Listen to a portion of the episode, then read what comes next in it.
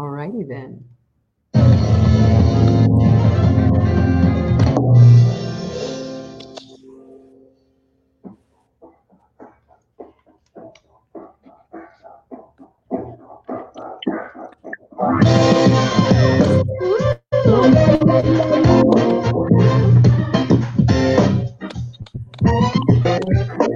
We need dancing girls.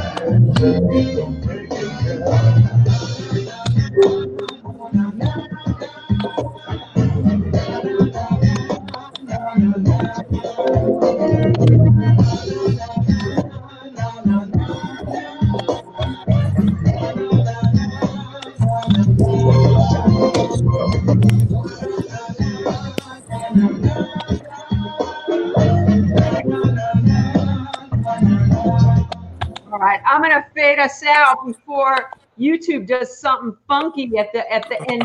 Hi, Herman. Hello, Vicki. How are you? I'm so glad you're here, Herman. This was this was a long time coming. I've been asking you to do this, and you are a busy man.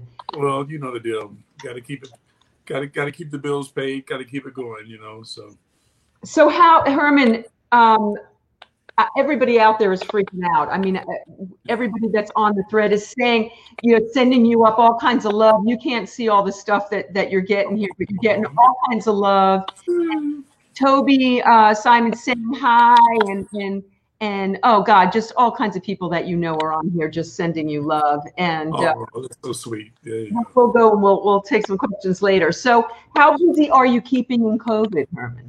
Well, that's the thing. I mean, you know, it, basically our, our industry, the music industry and, and many others uh, are null and void now. And so I'm trying my best to do little things. Now, now uh, I, I am working with a group called Greg Adams and, and East Bay Soul.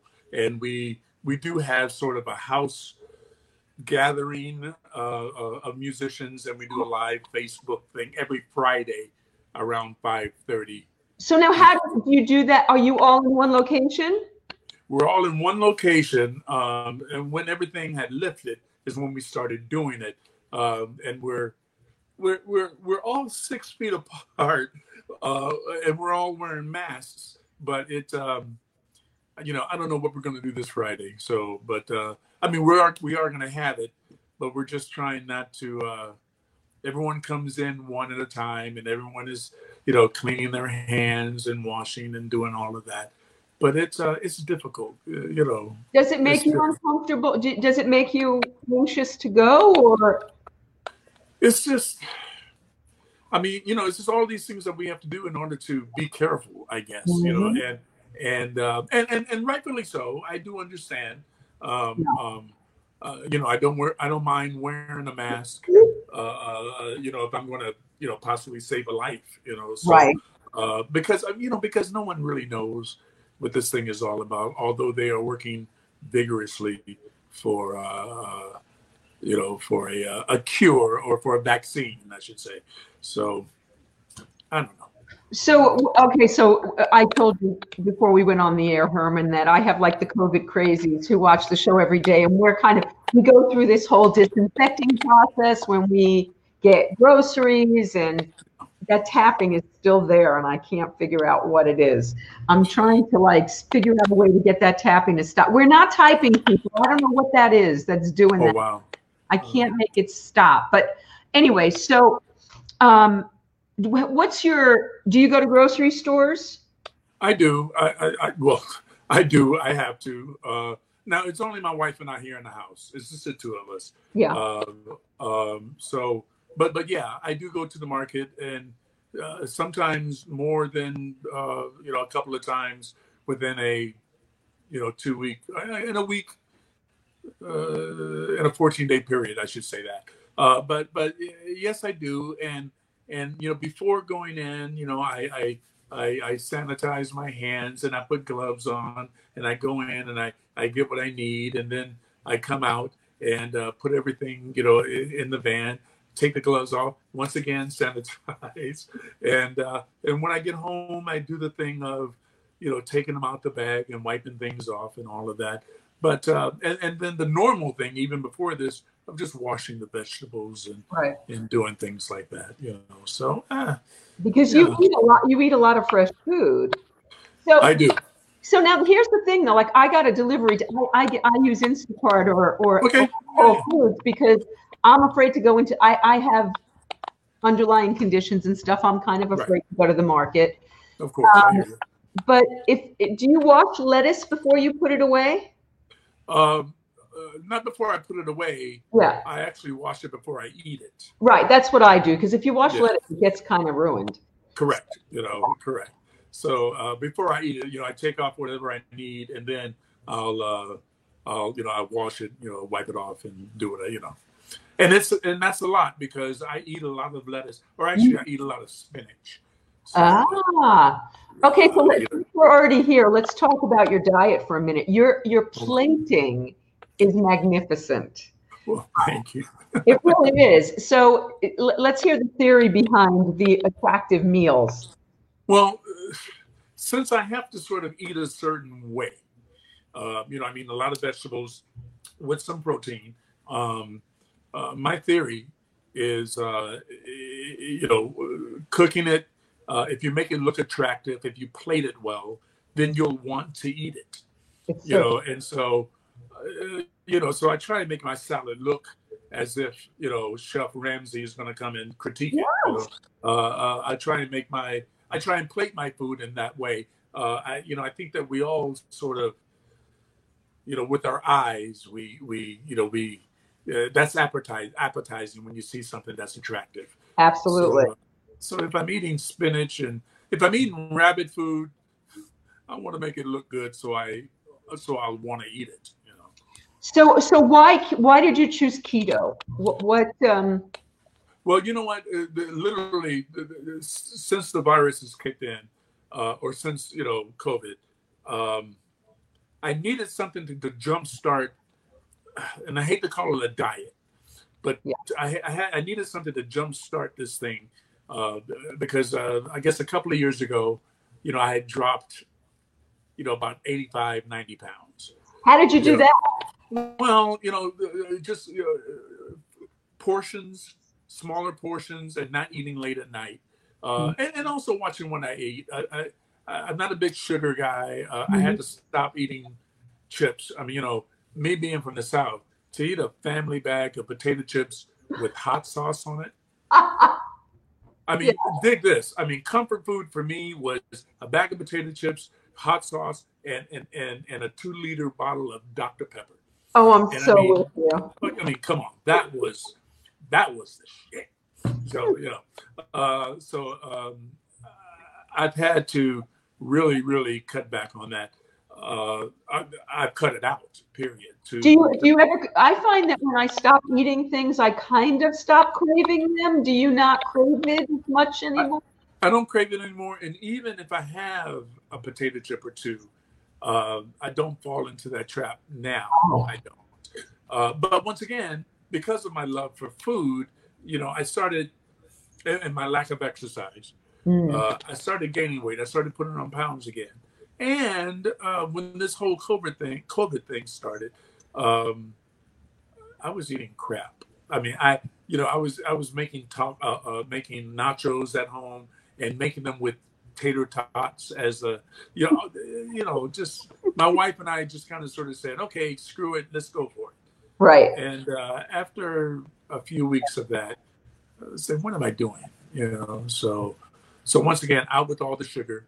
Uh, I, I, I picked keto because it had restrictions, you know, and, and I guess the bottom line for keto is to eat a certain way so that you don't have to eat a lot. Okay. So were you not hungry? Like I looked at your meals and I know I, I saw recently that you said you had to add more protein because you weren't getting yeah. enough protein. So I saw the right. egg on the patty and, yeah. um, all, you eat nuts? Um, you know what? With keto, Uh, I'll eat pecans, but I can only eat, you know, a certain amount of them. Um, uh, with the the way I ate before, I ate a ton of nuts, and uh, and that did help. Uh, what helps the most though is that my last meal is at seven p m Oh. seven thirty at the latest. And then and you eat I, nothing. And I don't eat anything until seven a m the next morning. Okay, so now do you go to sleep early because you want to eat? How do you do that? Well, you know, and also too, after you eat that meal, you're not supposed to go to sleep until three hours later, which is easy for me. I mean, right. I'm a musician, so you know, uh, uh, uh, uh, when I was working out at you know five thirty, six a m, I would be in bed by ten. Wow. You know, uh, but you know now that's not happening. You know, my my gym had closed. My gym is open now. But, you know, you still have to be careful. It's not the same as it They're used to be. They're closing them down again. Yeah, it's not what it used to be. Well, and so, um, yeah. so I don't have to be up early anymore. Uh, and my wife, who is a school teacher or assistant principal, she's not out the house by seven. Therefore, you know, waking me up at six. Um, right. So that doesn't uh, – so I really have to be careful. And um, – Uh, so what do you do, I, Herman, what do you do if it's nine thirty at night and you're hungry? You know what, I'll, I'll maybe, you know, take one of those small Persian or mini cucumbers and uh, slice it up because it, it's cold. It does have a crunch to it. Right. You know, uh, uh, and I'll, I'll eat that, mm-hmm. you know, that along with a, uh, a salsa water that's flavored with lemon or something like that. There you go. So, do you, so, uh, you do, uh, do you do hot tea? I find hot tea is helpful. Yeah, you know, I'm not, and it is. You know, I, I'm not a lover of warm things. I mm-hmm. don't drink coffee. I don't drink hot tea. Oh, wow. uh, the only time I will drink something that is hot is if I'm on my motorcycle, I'm riding up north and it's cold. I'll mm-hmm. stop into a, you know, cafe, order some coffees just so I can wrap my hands around it. So it's your little heater, your little body heater. Yeah, yeah, yeah. So, so how COVID, so... Is your wife, how did your wife feel? Is she in L A Unified? Yeah. How does she feel about um, the back to school? So L A Unified, they're not going back to school. Is she, I assume no. she's happy about that. She is happy about that. Uh, uh, the, the other side or the downside on it is that with her having to really concentrate on the online schooling. Uh, once again, she's an assistant principal. Right. So, uh, you, you know, the, the headaches of making sure that all the kids have uh tablets or or right. you know a way to connect to the internet uh right that's on, that's on the school you know uh so it's and, and then also too they have to be up on that stuff you know they have to have knowledge and uh and it's somewhat difficult you know the learning curve is It's not instantaneous. You know, she, she has to learn. Uh, so she's dealing with all of that.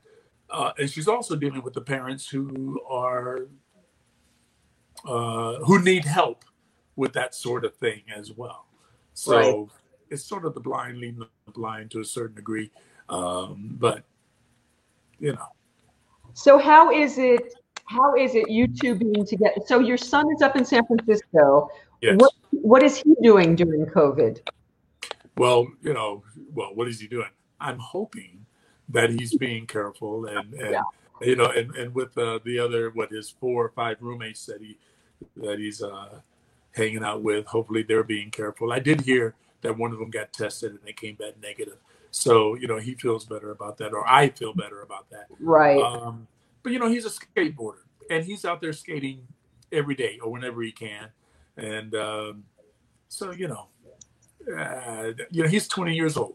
Yeah. And, and, you know, I can only tell him so much, and, and I'm, you know, six hours away, and uh, that, there you have it. And so for you and Hope, uh, I'm alone. I've been alone for four months. I don't live with my boyfriend. I have only seen him in the park a couple of times. And I have full body bag, plastic bag, so that we can hug. You have on a hazmat suit, right? Yes, I, I basically have a hazmat suit. So the missing people, the missing, the, so so you have your love there, but I, I do, I, I do, yeah. Are, are, are you finding that it's bringing you guys closer? Is it stressful? Is it both? Is it? Well, before the summer, you know, when, when school was, when the school year was going on, uh-huh. uh, literally my wife would, you know, wake at what uh, five thirty, her alarm would go off. You wow. know, she would go and do her thing, and. And, and, and, you know, you know, you shower and get ready, and so that she can do exactly what we're doing here on, right. on Zoom, you know, but she would go into her office, close the door at eight a m and I wouldn't see her again until four thirty, five o'clock. Wow. So, you know, so that's kind of that thing. Mm-hmm. And the rest of the day we had together. Right. Um, and then, of course, whenever I'm busy, I teach over at the Los Angeles College of Music, and I do the same thing. You do it online? Yes. Yeah. Yes. Now I do. Yeah. yeah. Uh, so I go to my office and I'm there, and we're beating on desk and, and talking about music and, and all of that good stuff. So, so is it, how do you do it? You don't have a kid in your house. So how it's a lot of, it's a lot of talking and a lot of uh, video sharing and a lot of me explaining uh, the, the Bible uh, or the, uh, the gospel of uh, keeping it simple and playing good music. But I mean, you know, once again, I have a lot of examples of people playing, a lot of examples of me playing, a lot of examples of our friend Leland Scalar playing, because, um, you know, I always, I'm always preaching that, you know, you got to simplify your playing, you got to do this, that, and the other. And I give them an example of people who master that. And Leland is one of those guys who is one of the most musical individuals I know. Uh, but he does it in a way where he doesn't get in the way. You right. know? So right. he's one of the examples that I use. That's one. And, and so are you missing? You must be missing playing. I mean, I can't even imagine. I miss playing a lot because, you know, I didn't, not that I didn't realize that that was a lot of what I, you know, that's, that was a whole part of me. Right. Uh, I've always been, I'm a workaholic. I try and work as much as I can or play with as many different people as I can. And, and Uh, and I'm always doing things, and it's and it's with different kinds of music, whether it be with Teresa James and Rhythm Tramps, or whether it be with uh, Greg Adams and East Bay Soul, or when I was out on the road with Tower of Power, and then turned around and started playing with Hugh Laurie or Timothy B. Schmit of the Eagles. I mean, you know, it's it's a lot of different things, but, but and I'm thankful that I'm able to cover that. Mm-hmm. uh, but it's all music, you know, and it's all. Uh, you know, it's all trying to be the best that you can be in the genre that you're in. Okay, so let's talk about how the music got in you to begin with. So I know you're a Texas boy, and yeah. uh, and I, I know a bunch of our of our mutual friends. Did you did you know Terry Wilson back in Texas? Or did that? You know, t- Terry Wilson and Tony Brondega and also Willie Ornelas, they were all legends and heroes of my generation, if you will. Right. Um, I, I had heard about, you know, Tony I had heard about, Willie I heard about, uh, uh, Terry I heard about, you know, because of their, their connection.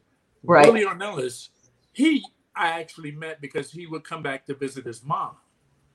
And so he would come into the clubs that I was playing. Uh-huh. You know, and so I got a chance to meet him, know him, you know, see his uh, discography, if you will, you know, right. and, and learn about him. Uh, Tony, I only heard about because, you know, my favorite artists were, you know, Ricky Lee Jones, uh, uh, Bonnie Raitt, uh, uh, you know, all the people that he had played with. And then, right. then, then, then the association with Terry, you know, once again, I knew who he was uh, because of Johnny Nash and, and you know, and, and, and all the people that he had worked with. Uh, Teresa, I knew before they got married. Oh, stop. I knew Teresa because she was one of my favorite singers. I played on, now you gotta, you have to look at the two different sides or the, the sides of the track, if you will. Right. I played in a, I played in a hip top forty band that played a lot of uh, crossover jazz, a lot of Al Jarreau, George uh-huh. Benson, uh-huh. uh, uh, Manhattan Transfer, uh, uh, Steely Dan, you know, that sort of thing. But all with kind of a dance groove, and we, you know, and, and even with my own band back in Houston, we played a lot of uh, British soul music. Wow! Uh, so Nick Kershaw uh, oh. uh, uh, uh, was uh, uh, Go West. Um, what's the other one? Uh, Living in a Box. You know, that that sort of thing. Uh, uh, uh, Level forty-two. Mm-hmm. That kind of stuff. And so we played.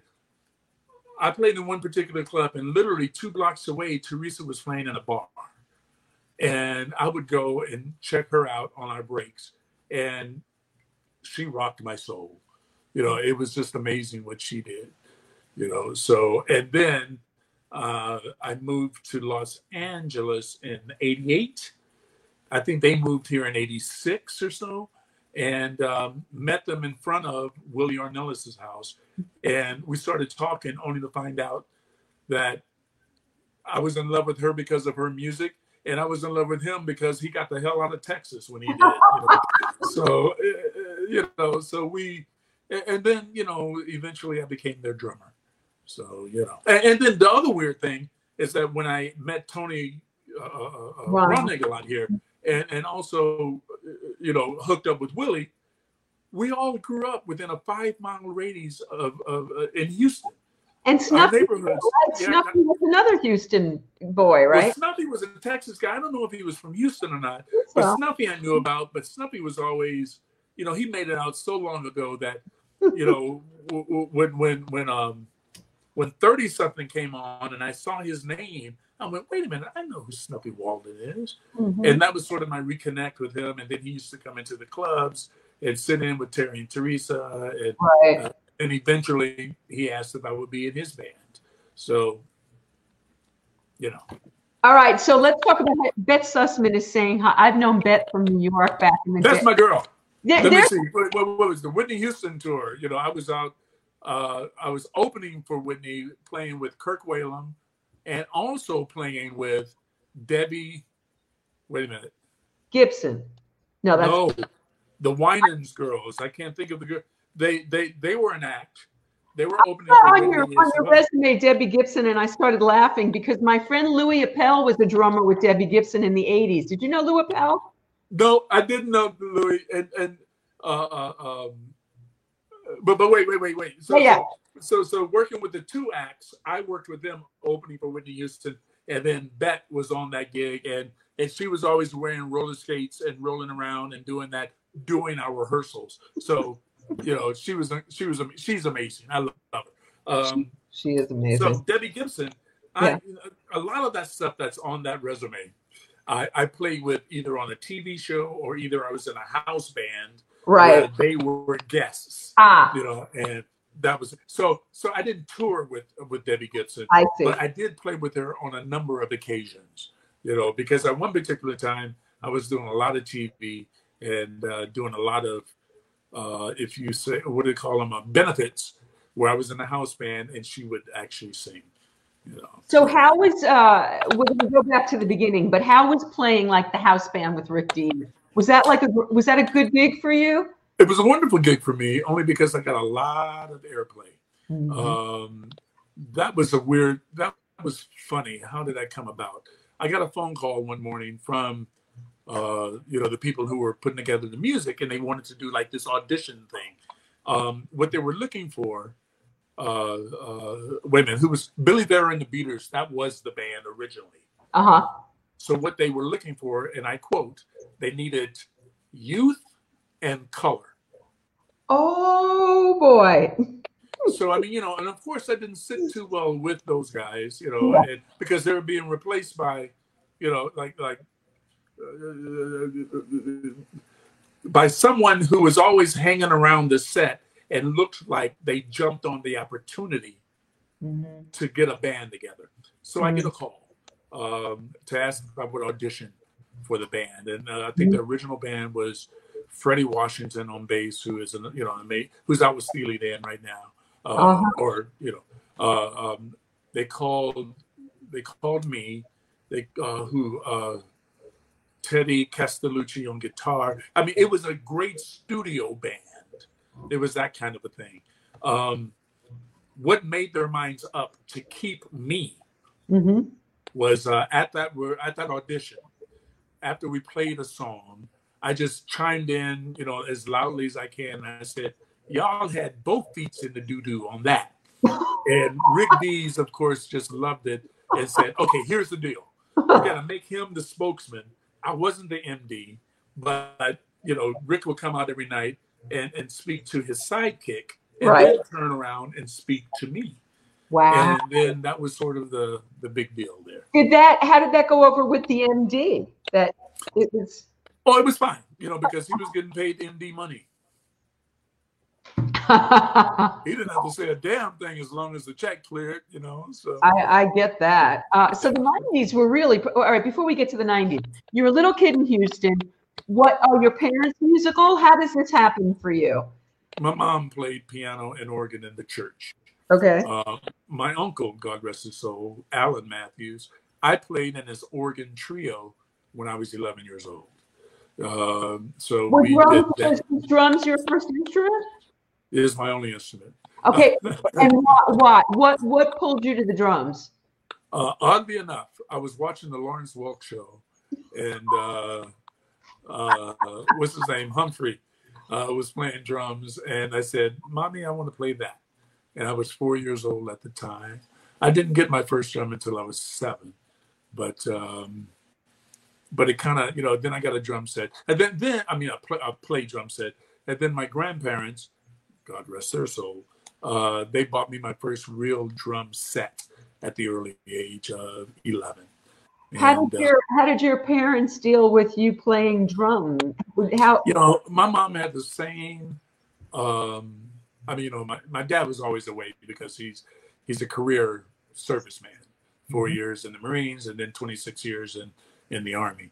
Oh wow! Uh, my mom dealt with it the same way my wife deals with it. When I'm sitting down playing drums, she knows where I am. Exactly. You know, so that that was fine. And also too, with with my dad being in the service, uh, the early years, um, uh, we had a basement, and so that's where the drum set was, you know, right. along with the stereo, and and that's uh, that's where I played. They don't have basements in L A, do they? I don't think they have basements. No. Yeah, there's no basements there. So, okay, so you're playing when you're a kid. Who was, other than Lawrence Welk, the yeah. Lawrence Welk band, who who was your, who were your drumming idols when you were a kid? Oh, wow. Um, once again, you know, playing in my uncle's organ trio. And, listen, you know, and, you know, all the all the obvious people, you know, uh, uh, the Buddy Riches and the Gene Krupas and the people who I saw, you know, uh, every night, say, on The Tonight Show. Right. Uh, but then my uncle turned me on to Art Blakey, and he turned me on to Elvin Jones. And then I went into Max Roach, who is mm-hmm. my favorite drummer. Now, uh, I guess what I'm saying, um, they express themselves in a deeper, uh, not so much in a, a pop setting or, or big band setting. It was... It was jazz, you know. Uh, it was the real deal as far as I was concerned. Mm-hmm. Um, and, and then with, with my uncle's organ trio, he was friends with uh, Jimmy Smith. Uh, Jimmy Smith would use my uncle's uh, rig whenever he came down into the, the Texas uh, region in that area. Mm-hmm. uh, so so that sort of thing. Now, my uncle, we played the blues all night long, you know, and that was great. And I did that all the way through junior high school, uh, and then got introduced to um, uh, to playing funkier music. I, I was guess going to say, when did the funk? How did the funk hit yeah. you? Well, well, you know, just just growing up in that area, you know, there was mm-hmm. always funk. There was always, I mean, you know, the first time I heard Tower of Power, I was totally blown away.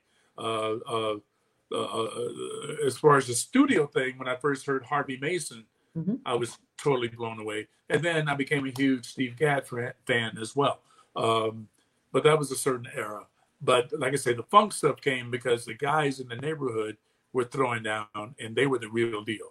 And so when I heard Tower of Power, I really did think it was a black guy playing drums where mm-hmm. it was David Garibaldi playing. Mm-hmm. And he sounded like the guys in the neighborhood. You know, so that was the kind of funk I grew up on. So how did you get out of the neighborhood? How, how did so? So you're playing okay. So you're playing church gigs first. You know, I didn't start playing church gigs until oh. I got out of here. I'd never played a church gig before. Yeah, I was never a church drummer. But but how I got out of playing uh, that circuit, if you will, uh, right. I, I found out quickly that playing in Look, let's just be real. Okay, when I say that circuit, uh, you know, I was playing my uncle. We were playing juke joints. We were playing in the black neighborhoods. We right. were doing that. You know, I'm not going to call it the Chitlin circuit because I actually made pretty good money. You know, so was, you're was, doing this while you're underage and you're still in school? Yes, my, my uncle actually had to. Uh, it was my uncle and it was my my uh, my cousin, mm-hmm. and we were his shtick. In other words, we're these kids playing this music with him, and you know, it's you know, I never got in bed before midnight ever. Right. Yeah. How'd you do in uh, school? I did well in school uh, until I got into high school and I was, until I got into high school and I would be playing gigs uh, uh, late at night, you know, and and uh, I would be sleeping in my first period class. And the teacher would just say, you know what, it's okay. You know, Herman worked last night. And how did she know I worked last night? Because she was there. Oh, stop. Well, I went to a performing arts school. I went to the high school for performing and visual arts, you know, and so, you know, it was a big deal, you know, uh, uh, uh, uh, well, they everybody had, went. They had I'm respect sorry. for the arts there, obviously. Yes, yes. So they encouraged it almost. Uh, yeah. You know, the thing is, though, I just had to make sure I got my lessons done. Um, I, I, I did, I did okay. I did well, you know, I did well. Um, but, but okay.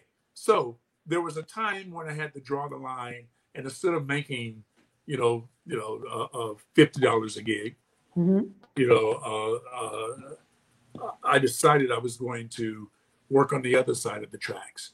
And um, uh, luckily uh, in that high school, my first year in that school, mm-hmm. um, there was a gentleman named Scott Gertner uh, and David Goldstein who, who loved the way I played.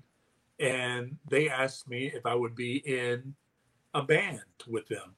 And where they played six nights a week, wow. literally uh, for like two years in one place.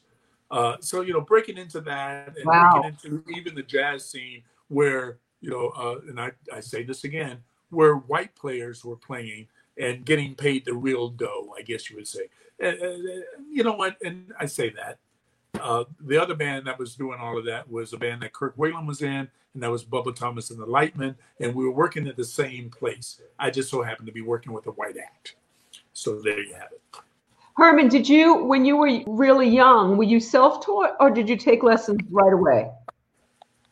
I was self-taught. You know, I I went to a a, a junior high school that had an incredible uh, music teacher. Mm-hmm. Uh, her name was Ann Price, and uh, uh, she saw to it that I went to Interlochen, which is oh, uh, yeah. you know, international school up in Michigan, mm-hmm. um, and and she saw to it that I I would audition for the high school for the performing and visual arts. Um, she actually took me to my first clinic that Louis Bellson gave, and, wow. uh, and I met Louis Bellson when I was in junior high school. So, you know, I had people who cared about me and about my future and, and about my music, you know. So, uh, and then when I got into high school, I met this incredible, uh, I say incredible teacher. First, I met Ed Trangoni, who was over the music department, um, God rest his soul. Uh, but then I met Bob Morgan, Doctor Bob Morgan, who to this day, you know, I stay in touch with, and um, and uh, a wonderful musician who uh, who always checks in on me, you know. It it sounds like you had a lot of mentors in your life. Do you, is that something that you now do in turn for others? Are you, do you? I try to. I mean, it's kind of funny with, I always grew up, you know, the youngest. And I was always the youngest in the club, or always the youngest around musicians. So I always looked up to these people. And when I played, my thing was to rise to the occasion, you know. Uh, I do know that there are young people that are out there who are looking for that same kind of guidance. Mm-hmm. Um, uh, I try to do that when I know that they're out there, or know that I'm playing with them. Uh, the, the downside of all of that is that I still look up to people, or I'm looking for someone to look up to when I'm playing. And sometimes it fails. It, yeah. And sometimes it fails me. And I'm, and I'm sitting here, I'm going, I'm playing with someone who's won two Grammys, you know, great players in their thing, but I want them to be better. Mm-hmm. And um, uh, so sometimes I, I get a little upset with myself, because I'm thinking that they should be better than what they really are. Um, Interesting. It's it's a weird cru- it's a weird curse, I guess you, you, you would say. But but once again, when I do get a chance to play uh, with those people who are just amazing, you know, I try to rise to that occasion. So so where did it start? Where did the where did the professional? Where did the big cut? How did you get out of Texas? How did it start? How did you go from high school to Uh, okay. so, so from high school, mm-hmm. you know, I started, I fell into that trap of working with great bands and making great money. Um, um, and, and when I say great bands, in Houston, there are wonderful musicians. What in kind Texas, of venues were you? What, what kind of venues were you doing that you were making great money? Well, when I say great money, I, now when I say great money, please understand. When I was working six, five, six nights, well, actually, I was working seven nights a week. I wow. worked six nights a week in the club. And then I would work on Sundays at a place called the Great Caruso, a place where the waiters would sing, and you know, and we were playing that, you know, and so, and then I would have a cocktail gig somewhere where I would play, you know, that's that's wow. that started at four o'clock and do that, and then I would go to my night gig. So I say great money, you, you know, one gig I would make five hundred fifty dollars a week, and then you know, around that with all of the other gigs I was working right. six nights a week. Now the thing is, though, making five hundred fifty dollars a week, I was living in an apartment that was two hundred fifty dollars a month. Wow. So you understand? You know, yeah. so that's great money, comparatively yeah. speaking. Yeah. yeah. Uh, I would always, I would always, uh, uh, when people would come through and check out my ba- check out the band that I was playing in, you know, mm-hmm. people from the Al Jarreau band, from the Kenny Loggins band, from whatever band that was in town, they would always come and see us play. And I would always say, I want to move to L A. I want to move to L A. You know, and, and I would get their phone numbers and I would stay in touch. And then they would always say, now let me get this straight. You know, you, you, you're making five hundred fifty dollars a week. Your your your apartment is two hundred fifty dollars a month. And, and you're playing a gig and you're playing great music. And you want to move to L A? You know, it was always that sort of thing. You know, uh, it was just the grass was always greener on the other side. Um, Do you think you manifested it? Because it sounds like it was a dream. A dream, a dream come true. I mean, yeah. you know, I, I came. Okay, so the bottom fell out of the whole Texas music scene, or the whole Houston music scene. How? Well, oil. You know, business were, you know, they were building high rises with lights mm-hmm. off. Mm-hmm. So, you know, I went from playing in, in a band that was very popular and to to to uh, crowded, you know, clubs. Um, to, to work in an hour out of Houston at a Holiday Inn where, you know, playing to four people, you know, yeah. so literally that month that we did that, as I'm driving back and forth, I decided, I said, you know what, I'm going to move to L A. Screw this, I'm out. And three days later, I got a phone call from Kirk Whalum, who said, Herman, I want to talk to you about something. I want you to play in my band. Now, before you say yes, you're going to have to move out to L A. And so I went, let me think about it for a second. And I went, yes, you know, uh, it just all kind of sort of fell together. Do you, do you believe, because I believe in manifesting. Do you believe that you manifested that? Uh, uh, mm. no, no, I mean, what I'm saying by that Okay. Is that, you know, I know that miracles or certain things, fate, you know, I, I know it happens, I guess, mm-hmm. you know, I really wasn't thinking about that. You know, mm-hmm. it, it really fell into my lap. And I really do. I always say this, and a lot of people, you know, I say I was lucky, fortunate, and blessed, mm-hmm. you know, uh, and I know that being blessed or being lucky has nothing to do with being blessed. I mean, I, an opportunity came and I took advantage of it. Yes, absolutely. Uh, okay, so you come out to uh, L A. And I'm so sorry. so you come out to L A and how, yeah. oh, you're not, you don't have a two hundred fifty dollar apartment anymore. And no, you-, you know what? I, I, I decided to move out to L A, and then my best friend at the time, whose name is mm-hmm. Everett Harp, mm-hmm. he decided to move out to L A with me. So his wife came out early before we did mm-hmm. and uh, found the place. And so we were all roommates, you know, we were paying, the three of us were paying for the rental of a home. Mm-hmm. And um, I would say I, I had already, you know, I had the Kirk Whalum gig, and uh, my, my second night in town, Kirk Whalum played two nights at the Baked Potato. And with Kirk being up and coming at the time, mm-hmm. we sold out all four shows.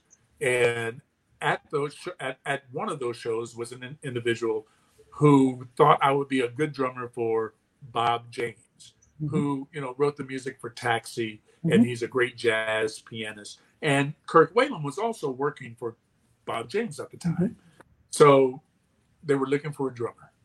So Kirk Whalum is telling Bob James, hey, my drummer would be interested in your gig. And then this individual, Doc Gibbs, uh, uh, uh, a percussionist, who was sitting in the audience, calls Bob and says, man, I think I may have found your drummer. So Bob is thinking it's two different guys. And it just so happened to be me. Once again, in the right place at the right time. You know, so so I got a chance to audition and play with Bob. I got mm-hmm. a chance to audition and, and, and play with Al Jarreau. Um, uh, all that happened the first week I was in town. Oh, come on. So now, now take this. So, so, you know, I start doing, I start, I start playing with Bob James, and I'm playing with Kirk Whalum. Mm-hmm. And I would say there's about six weeks of that. And then I get a phone call from Kenny Loggins, who is saying, you know, I'm looking for a drummer and I need you, blah, blah, blah, blah, this. So, it, you know, it all kind of sort of fell in. And for a long time, I was doing all of those gigs at one time, and oh, and, and it, you know, it was as if it was as if uh, it was as if God or a higher being had my scheduling book and just said, okay, you know, he's okay, we can do this and we can make that happen. So, you know, I was, I got lucky. Well, what is luck, right? It's when opportunity meets perseverance or something. Right. You know, you you followed through. You did you did your part. You did the footwork, right? You did your part. Well, yeah, and you know, and I had the smile, and I was in the right place in the right time. So, so that was in the eighties. That was uh, eighty-eight. Yeah, yeah, yeah. Uh, late eighties, early nineties. I guess late eighties. Yeah. And so because, then, you know, the Rick, the Rick Dees show came like in ninety-one. You right, know, so. so you're doing that, and then so now while you're doing Rick Dees, are you still playing with? Yes. Uh, what was happening with all of that? Kenny mm-hmm. had really taken a break, you know, uh, and he was working on this big record that he. Oh, no, no. Let me see. Wait, wait, wait. ninety-one. Let me see. Leap of Faith was already boom. So what he was working on was doing this live concert outside, live at the Redwoods. Mm-hmm. Um, Uh, which kind of took him forever to get it all together. So while he is doing that, I'm doing the Rick Dees show. Um, uh, I was doing Bob James, who had taken a break, but Bob was about to start working again. So I had to let that gig go. Gig go. Mm-hmm. um, uh, I had to let the Kirk Whalum gig go because actually the Kenny Loggins gig got in the way with that. Uh, so I'm doing T V. And then um, after that was over, I got back with Kenny Loggins, or in the middle of that, I should say, I go on a gig with Kenny Loggins and I meet Hope on a plane going to Hawaii, and that's how our relationship started. Aww. I know, I know. You, you all the women go, oh, yeah, yeah. So that's how that happened. So and, you met uh, on a plane, and did you uh, did you know? Was it love at first? I mean, did you just know? Did you? What, what was that no, like? This is the deal. I was walking through the airport. I hear someone laughing. It's her, and I'm thinking, oh, what a happy soul. And, uh, and for some reason, I got on the plane first. It wasn't that I was in first class, but I don't know, maybe it was miles or something of that nature. Mm-hmm. I sit down and I do the thing, the one thing that I do every time I get on the plane, and I get ready to go to sleep. Because I figure the shortest distance between two points is to take a nap. You know? So, uh, yeah. so uh, then I hear this voice saying, "You're not going to sleep, are you?" And it's Hope. You know, and her seat is right next to mine in the middle. And she's with her brother, who is sitting on the other side. Mm-hmm. And we have a pleasant conversation uh, to Hawaii and really got to know each other. And basically how I knew that I was really attracted to her is that when I was telling her I was working with Kenny Loggins and doing this T V show and, and doing this, that, and the other, it didn't faze her one bit. She didn't give a damn. You know? So I go, all right. You know, so, so, so, so we really we became friends because I was dating someone and she was dating someone, and we were friends for about a year, a little over a year, and then after, soon after that, it was like, what are we doing, you know? And then we started dating. Um, I have to tell you that Cat Quill is saying hello from Oz. She made it. Hello, hello beautiful. I, I saw earlier that she was hoping she could make it, so I had to tell you she was here. So, okay, so so how did Tower of Power happen? That that had to be a trip from. Well, Tower of Power, you know, you know, like I said, I was lucky, fortunate, and blessed, or I've been lucky, fortunate, and blessed to work with my heroes, work with guys or acts that I grew up listening to, you know, so. Um, Uh, I was doing, I was out on a Richard Marx tour. Uh, mm-hmm. Let me see. And and what would happen, you know, in, in the middle of the tour, we would come back home, and I would play a place called the China Club, where, you know. I was a promoter at the China Club in New York. In the eighties. Okay, so, so, okay, Alan, the same thing. The, the, yeah. the same thing, but out here in, in, right. in L A. Um, um, so I was in the house band. You know, or I would play. By the way, on the cover of my book, yeah. This is seventy-fifth and Broad. This is the corner of the China Club. That's why it's the cover of my book. Oh wow! Yeah. So you know, come on. Yeah. yeah. Um. So so in that house band, mm-hmm. one particular night, uh, Doc uh, Kupka, the Barry player for uh, uh, Tower of Power, mm-hmm. uh, you know, he was there and. I just said to him, I said, hey, man, you know, if anytime you want to get together, get together and do some writing, please give me a call. Okay, so now set that aside. Um, uh, uh, uh, off and on, I will be playing with a band called Flex, which had Rocco Prestia, the bass uh-huh. player, playing in it. And so we would have our moments in playing, you know. And Rocco went to Tower and just said, hey, guys, if you're looking for a drummer, I know somebody. Wow. Um, so, okay, so... Now, Richard Marx is doing his thing, and uh, we're on a break. And I get a call from the leader of Tower of Power, and he says, uh, Herm. Oh, first I get a call from Doc, and he says, Hermie, expect a call at the beginning of the year. And then he hangs up. And so uh, I did get a call from um, Emilio Castillo, the leader of, of Tower, mm-hmm. and he wanted to know if I was interested in playing with the band. And I said, yes. And he says, wonderful. Can you start at this particular date? And I said, I can't. I am booked through March.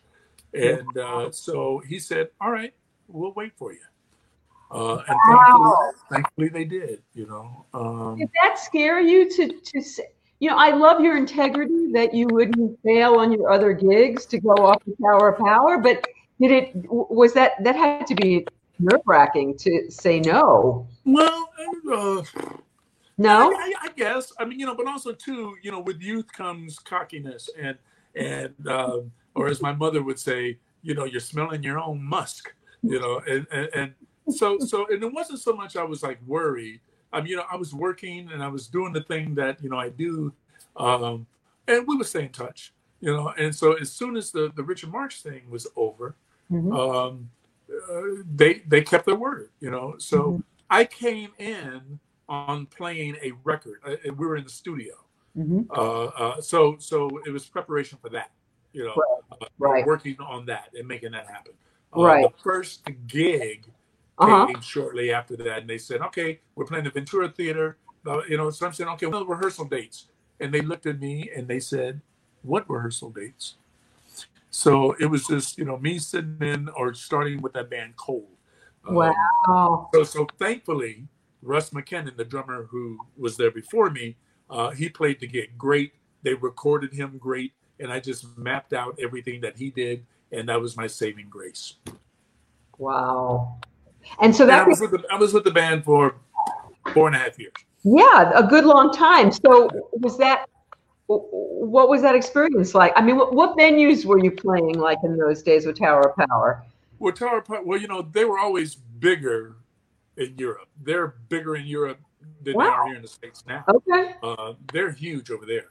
And so, uh, uh, you know, we were playing, we were playing large clubs, small theaters, that kind of thing. Mm-hmm. Um, when we When we came over here, we were playing very small clubs. Mm-hmm. um, but you know what? Tower of Power, and I don't mean this in a weird way, but it's the greatest club band I've ever worked with. Uh, you know, um, uh, they do play bigger venues at times. Um, this past time, subbing for David Garibaldi when he was having double hip replacement surgery.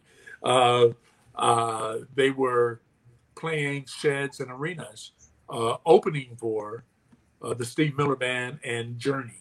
Wow. So, uh, so you know, they, they do have their opportunities. Um, so, yeah, you know. Okay, so so let's talk about some of the other people you've got. So what was it like playing with Kenny Loggins? How's that experience for you? Kenny Loggins actually was the greatest experience ever. Um, I would say that my Tower of Power was was my first self-indulgent band, if you will, and it was great. You know, uh, Kenny Loggins was that band or that that artist that I played with. I, I will always say, if you can work with Kenny Loggins, you can work with anyone. Wow! Just because that he he is very knowledgeable about what he likes to do and what he wants out oh. of a musician and out of a player, um, and and you know he still sings great. Yeah. Uh, uh, Uh, yeah, it was a big learning experience for me, and I was with him off and on almost ten years. Mm-hmm. uh, uh, uh, the other person that was like that, oh, uh, before I finish, uh, Ken, Kenny Loggins, I mean, talk about someone who is a, when I say a star, I don't mean that in a, that his head was big. It's just that he was a very professional individual who, who's been there, you know, and it was great, you know, uh, Uh, when I look at clips of the things that we did back then, the music still holds up. The groove is amazing. Oh, God, yeah. It, it's, it's you know, he writes great songs. And I was a big Loggins and Messina fan back in the yeah. day. Yeah, I yeah. wasn't so much, well, God, this sounds weird. A Kenny Loggins fan, that was okay. But the whole thing, the marriage of... Uh, Bahia-la, oh, please. The all right, all that. Folk, rock, country, you know, yeah, yeah. soul. All of that, the, the mixture of that was where my heart, you know, really is. Wow. Um, you know, so that that that's why I gel so well with Teresa James, you know, uh, uh, because her, what I like to call Texas soul or Texas R and B or, you know, with the mixture of the country and, yeah. and, and the folk and all of that. Um, Yeah, and besides, she just sings the hell out of it all. So. Oh my God, she's like Bonnie Raitt, Reba McEntire. She's got like the best of all that stuff rolled into her. I always like to say, you know, when you know people are always comparing her to Bonnie, and I would say, well, take Bonnie and take Patsy Cline and take Aretha Franklin, and you know, roll it up all together. And, and Reba, I hear a lot of Reba in there too. Reba, yeah, yeah, yeah. yeah she, Teresa's amazing, and right. and Terry's a great songwriter, so. He's an amazing songwriter. He's an amazing teacher as well. You know, so wow. I've been lucky, fortunate, and blessed to to work with them. Um, you, you know, I've learned a lot from Terry. You know, his theory about being a songwriter is, you know, uh, he will always ask, "What are you working on? You know, what are you doing? You know, so you, you know, if you're a musician, if you're a songwriter, you should wake up every morning writing about something. You know, wow. Even if it's about the doorknob, write about it. Wow. You know, you know hone your skill. Uh, and so that's that's Terry. You know, um, so so so he's been a wonderful mentor in that way, mm-hmm. uh, and playing that music. You know, uh, my hat's off to them for sticking it to him. And I'm pissed that they're not even further along. You know, the world should. should oh, love absolutely. Teresa James and should love the compositions of Terry Wilson. So it's insane uh, that they're not ridiculously famous. It's insane. Yeah, it's yeah. wrong. But it's uh, not right. That it, it takes one right moment for something like that I to know. happen. I know. I know. I, I know. Uh, and, and even with them making the decision to, to, to, you know, when they did receive those deals or when they were offered the deals, mm-hmm. they decided to stay home and be parents, you know. So my hats off to them, you know, for that. But, uh, you know, Jesse is an amazing musician, you know, uh, all-around musician, not just bass player, but he's he's a great songwriter. He's a great drummer, you know. And then Lucy, of course, she's just, I'm in love with Lucy because I remember her when she was in her mommy's arms, you know. And so, she, you know, th- both of their kids have turned out to be amazing. Um, and, and, you know, but... there you have that. But but okay, so so so Kenny Loggins was one that I learned a lot from. A great gig, uh-huh. uh, you know, the, the Power Tower of Power gig, a great gig, you know. Uh, but the Tom Jones gig that I did for seven and a half years. Okay, that was also when, when were you gig. with when were you with Tom? Tom used to, I used to work at this place in New York called Maxwell's Plum, and Tom was a regular customer of mine. Whenever he came to New York, I waited on Tom Jones when I was in my twenties. When, How many when times did he hit on you? Come on.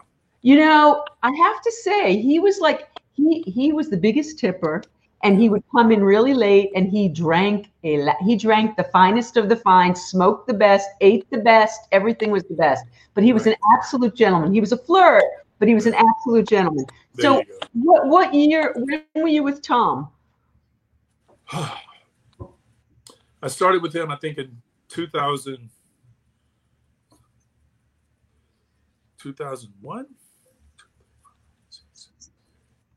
Yeah, two thousand one, two thousand two, and it all ended in two thousand nine or something like that. Okay, so I knew Tom in the late seventies and early eighties. Right. right. So it was a whole different, the Tom then was a whole different thing. So, but he's kept his voice, like his voice is still amazing. Right. You know, he's, he, from what I understand, he's semi-retired now. And, uh, and, you know, I was with him when he decided to, Uh, when he when he stopped coloring his hair and he let it go oh. white, you uh-huh. know. Uh, but it it was just a great band, and that uh, you know. And, and Tom, he used to be a drummer, and he used to sing from behind the drums, wow. and uh, he he then you know just came out front.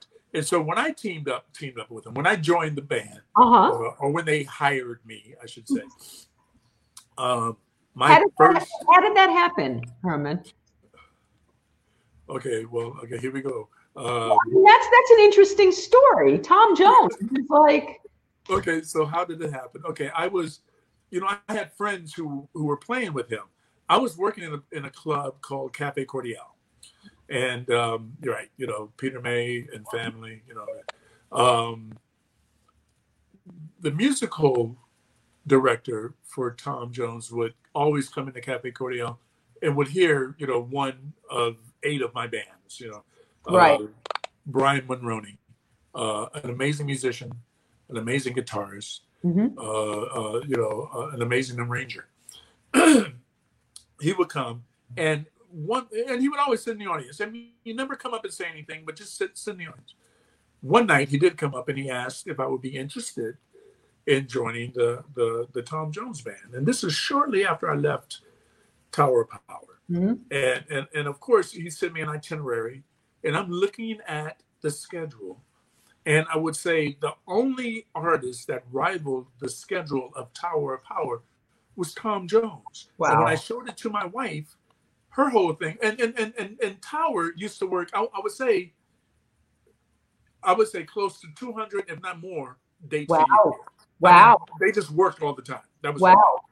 So I'm showing my wife the itinerary of Tom yeah. Jones, and she's saying, let me get this straight. You just get off the road with somebody, you're never home, and you're getting ready to go back out with someone? You know, and so I said no. Now cut to eight years. Wait, are you a dad yet? Not yet. Not yet. Okay. Not yet. Um, wait, wait, wait. With Tom Jones, I just, yes, I became a dad.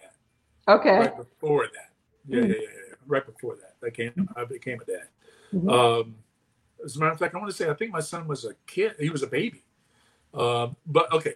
So let me see if I can get this right. So, so, oh, okay, okay. So I'm playing with a pianist that plays with Tom Jones, uh, Frank Strauss, you know, wonderful guy, wonderful pianist, pianist. And I'm working with them on another gig out at, uh, at Spagatini, Spagatini. Yeah. And so I said, hey man, what's going on? What are you doing? He says, well, you know, we're, we're holding auditions for, you know, drummers for the Tom Jones. You know? And I went, why didn't you guys give me a call?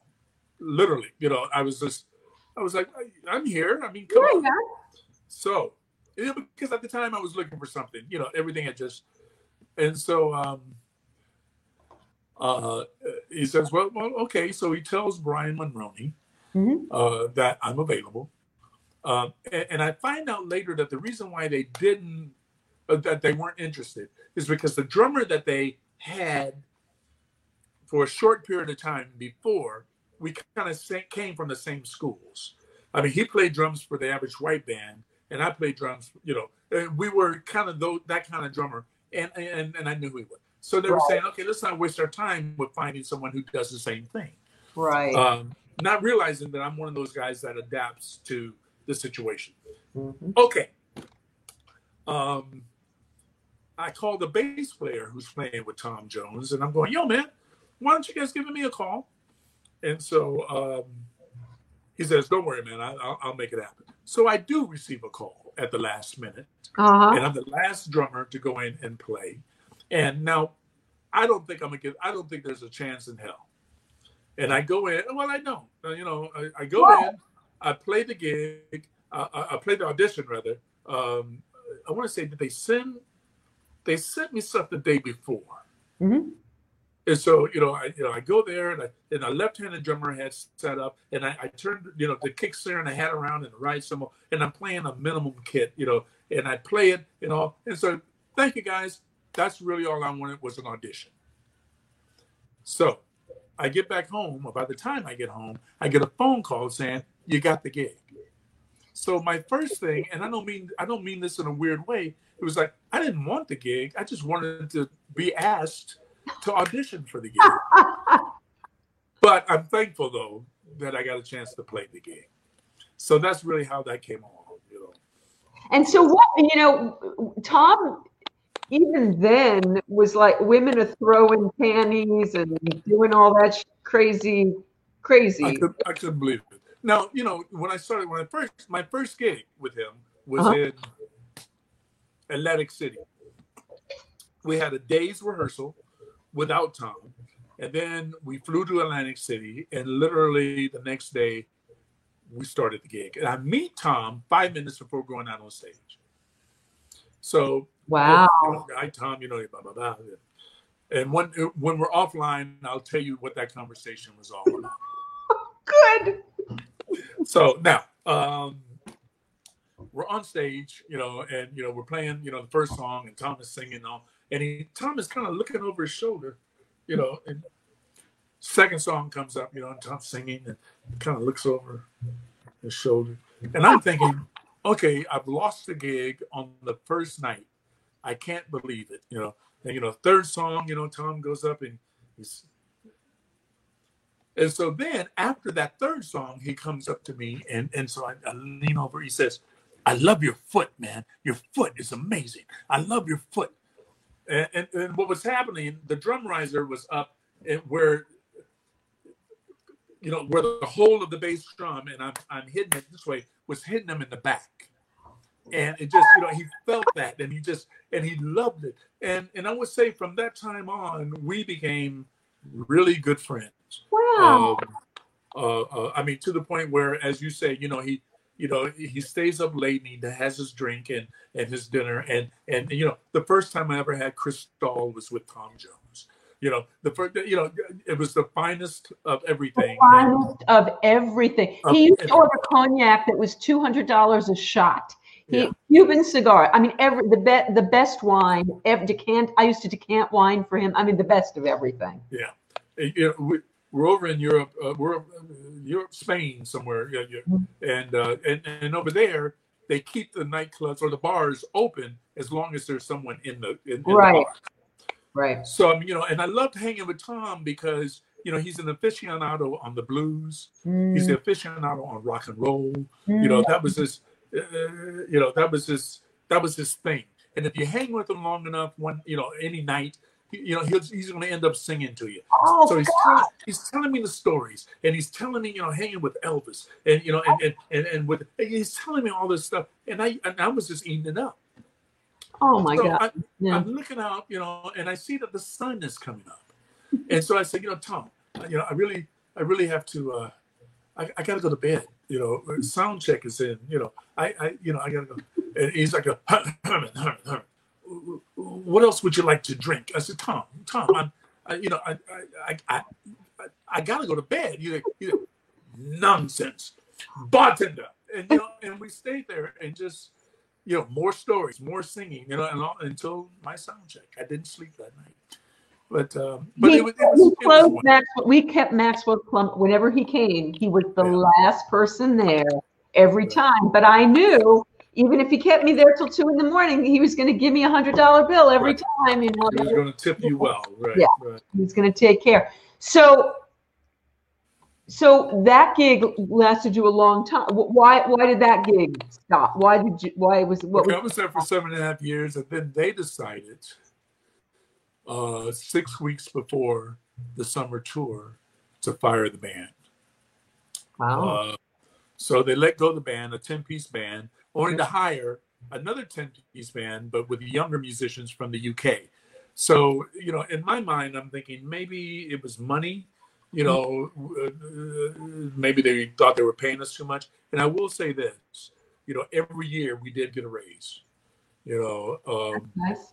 Uh, uh, and even when I got with the band, I think I just said, you know, I'll, I'll you know, whatever the other drummer's making, I'll, you know, do that, which, which was a mistake, uh, or, or either they were lying to me about what he was making. And mm-hmm.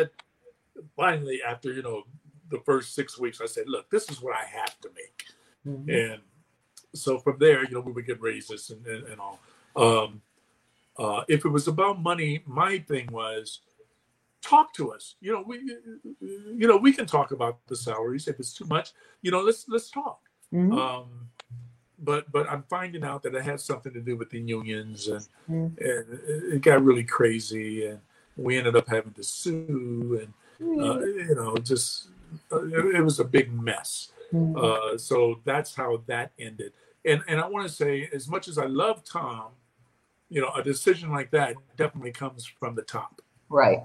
Someone, you know, gave it to him, and he he okayed it, you know. So, you know, uh, to, to a certain degree, they can all kiss my ass. So, did you have a goodbye with him after all that social? Not really. I mean, mm. you know, there was the last gig, and you know, the band. We all hugged each other, took that last photo, and that was really about it, you know. Mm. So, uh, and I, no, I you know, I do understand, and and and. Uh, Uh, I understand that the show must go on. I mean, you know, that's, you know, even even even when I when I had my episode, as my wife calls it, or my stroke. We're going to talk the, about that too. Okay, yeah, right. Which was in the middle of a Tom Jones gig, you know, what? a two week run, a two week run in Vegas. Uh, that night, Tom was going to go on. He wasn't going to cancel the show. So, you know, they found us up, and they did the show. They, it went on. And I mean, and I don't blame them. I mean, right, I'm, right. man. I'm not, you know, it's not like the Tom and Herman show. It's not that, yeah. you know, it's not like I'm a part of an act. Um, but, uh, but no, you know, the show went on. I mean, as long as there was somebody back there playing drums, and, and it was adequate, and that, that was, you know, good enough for Tom, then he didn't care. you know, so. So what? Uh, so I, I know one of your most recent credits is working with Bob Skaggs, who's another one that I just. What was that like? Well, Boz, um, I, I I I did I did uh, a short rehearsal with him, mm-hmm. uh, and he wanted a new band. You know, he hired this new band, and we went out and did about three and a half, four weeks worth of work. And I think he decided that it wasn't exactly what he was looking for, hmm. you know. So he changed the band again. Um, you, you know, we had a good time. Uh, uh, I, I, the audition uh, thing was uh, uh, we were the greatest thing ever. Uh, and then things kind of changed a bit. So hmm. I, uh, you know, it happens. You know, it's funny because I'm such a huge fan, and I went and saw him at the Grammy Museum oh, probably about five or six years ago. Uh-huh. He didn't do one song. I have never been to the Grammy Museum to see an artist and have them not perform yeah. at all. And it was such an, en an enormous disappointment. Everybody left unhappy. Everybody left sad. Everybody. You know, it's just kind you of. Know, he's, you know, he, I, I think he's a wonderful artist, and he, you know, he. He's done what he's done, and or he's doing what he's doing. Mm-hmm. um, but, you know, like I said, we just didn't mesh. But also, too, I'm one of those guys. I just, um, I'm not afraid to stand up and speak my mind about certain ah. things. Uh-huh. And so uh, there was a certain song that, that we played that I spoke up about that I thought was fake on the field, that it was an L A thing, and I don't think he took uh, too lightly to that. I mean, you know, and, and and who am I to say? Uh, you know what I'm saying? Here's a song that's worked for him forever, for years. I mean, and here I'm a newcomer coming in saying that's bullshit. So, nice. So, you know, who, so I'm sure that didn't stick well with him. So. Who were who were some of aside from the obvious, you know, Tower of Power and Tom Jones and all that? Who were some of your favorite people to play with? Just for the fun of it, for the funk of it, for the...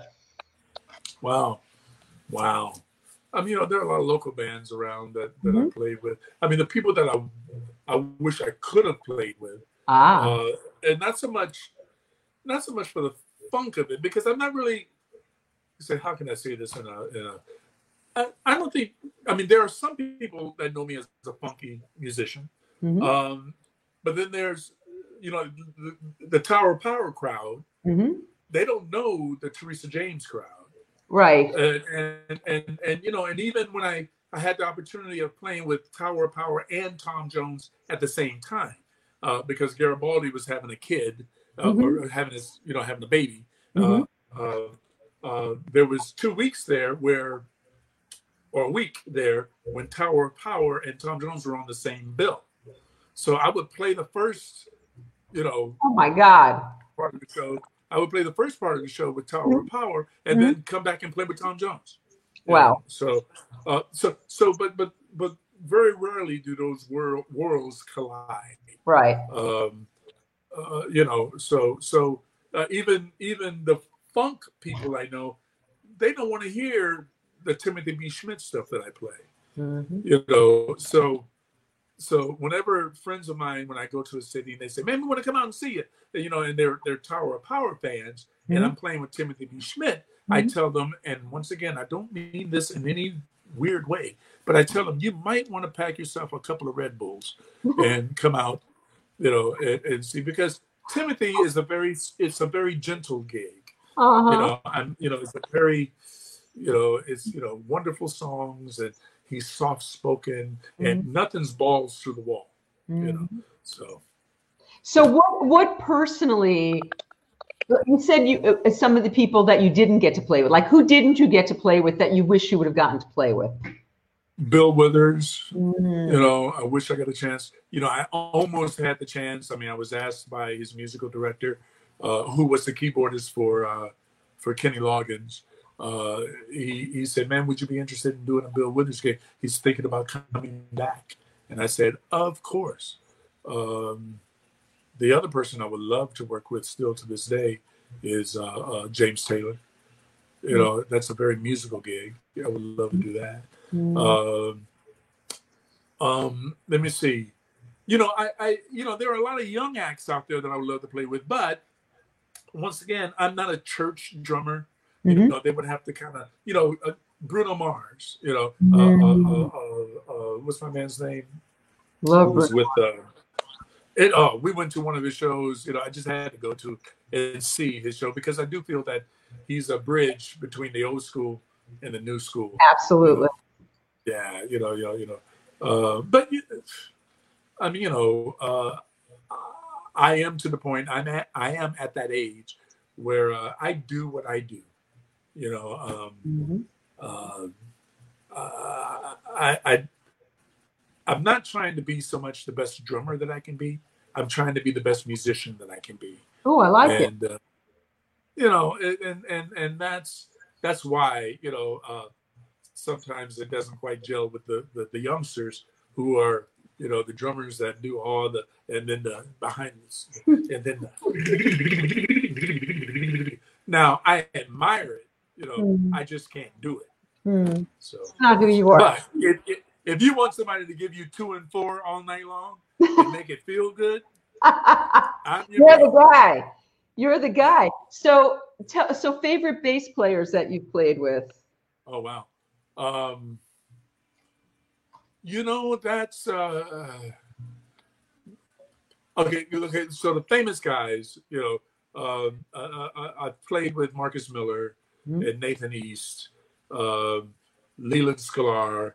Mm-hmm. Uh, uh, you know, Doctor Uh, John Shambodi, who used to play with with a. Uh, uh, uh, see, who was he? He used to play with Lucinda Williams, mm-hmm. and he played with a band called Clover, which turned into the Huey Lewis and the and, and the News Band. Mm-hmm. Now, uh, uh, Leland and also Doctor John Shambodi played on my record. You know, so th- th- those guys I love. Now, you know, Terry Wilson, he's very, mm. very high on my list. Mm. Um, uh, uh, and, and, you know, I kind of sort of put them in categories. There's Leland Sklar, there's Terry Wilson, because they understand a certain kind of um, kind of groove. There's mm-hmm. also a, a bass player who I work with a lot. Um, his name is Michael Manell. Mm-hmm. And... Um, he's one of those guys where we kind of understand each other.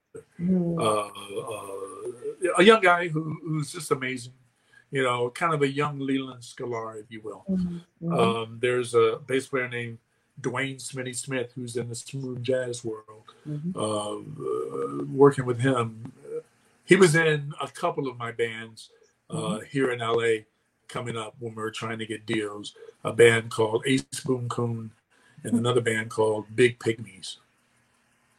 And I mean, when I listen to that stuff now, I'm going, wow. So, uh, no, and I mean, wow, in a good way. Uh, yeah. um, they were both bands that were sort of like a cross between the Red Hot Chili Peppers and Fishbone. Ooh, fun. You know, so it's that sort of thing, you know, mm-hmm. that kind of rocky funk or mm-hmm. funky rock. Mm-hmm. Um, uh, there are so many guys out there who play. There are a lot of young bass players who are out there who just kill me. You know, the bass player I'm working with uh, now with uh, East Bay Soul, Del mm-hmm. Atkins, is a very musical, very solid individual. So, uh, you know. Did you ever yeah. run into a wall there? I mean, did you were you ever part of a band and like you didn't jive with the bass player and like that was not happening? Does that ever happen? Not in, not in the band that I was in, no. Mm-hmm. Um, I, I have worked with, you know, musicians where the lope or the hump or the groove Uh, didn't jive, you know, mm. um, uh, uh, and maybe I played the way I play now, so that anyone could kind of sort of fall into the pocket that I create, mm-hmm. uh, which is playing a little simpler, uh, uh, playing being more of a diplomat when it comes to playing the groove, mm. um, knowing that, you know, if there's someone who understands the swinging straight eighth note, like Terry Wilson, Mike mm-hmm. Manell, Leland Sklar. I mean, they understand that uh, that rock and roll Southern lope, um, which is kind of a God. How can I? that, okay, when you hear some, certain Elvis songs, you hear the, you know, not it's that kind of thing, the thing in between. And what goes between all of that, they understand that thing. So um, I love them for that. Uh, I love the funksters that play the funk, you know. Uh, uh, uh, uh, I can work with any bass player who's musical, and we can jive together in that way. So how did Home at Last come about? Your, I, I, I love, I call it your album. It's a C D. I call it a C D. I'm going to put the link so that people can get it.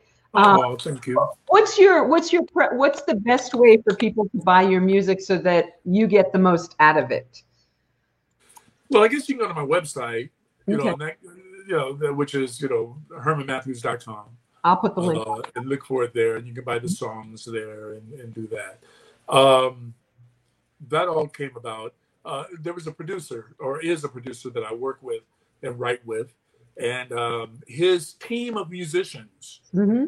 uh, uh, you know, to, to play on to play records that he's producing mm-hmm. was, um, I say was because of the virus. Now we haven't done anything. Uh, mm-hmm. Dean Parks on guitar, uh, Doug Pettibone on guitar, uh, Leland Sklar on bass, and me on drums, and he would play keyboards. Mm-hmm. And we would, uh, uh, we did lots of records together, played a lot of music together. Um, uh, one particular day after a session, Ned Albright is his name. And mm-hmm. Ned Albright is the one who, if you remember the Archies. God, Sugar, Sugar. He was the one that was, you know, he sang background with them and he played keyboards with them. So, sugar, boom, boom, boom, boom, boom, boom. That's Ned Albright, you know, and he's played with tons of people, and he's just, you know, a lot of a lot of people he knew from the Tin Pan Alley days, you know, and so he's a writer, and he's a great producer, great piano player. Mm-hmm. Played the bass line on Montego Bay, if you remember that song at all. You know, I, I think actually the Archies were on the Happy Together. He, he, he hasn't done it recently with them, no. has he? Okay. No, no, no. Mm-hmm. This was, you know, the records that we know. Right, and, right. You know, Right. So he came up to me and said, "When are we going to do the Herman Matthews record?" And I was out with, I was out with Tom Jones at the time. Mm-hmm. Yeah, I was.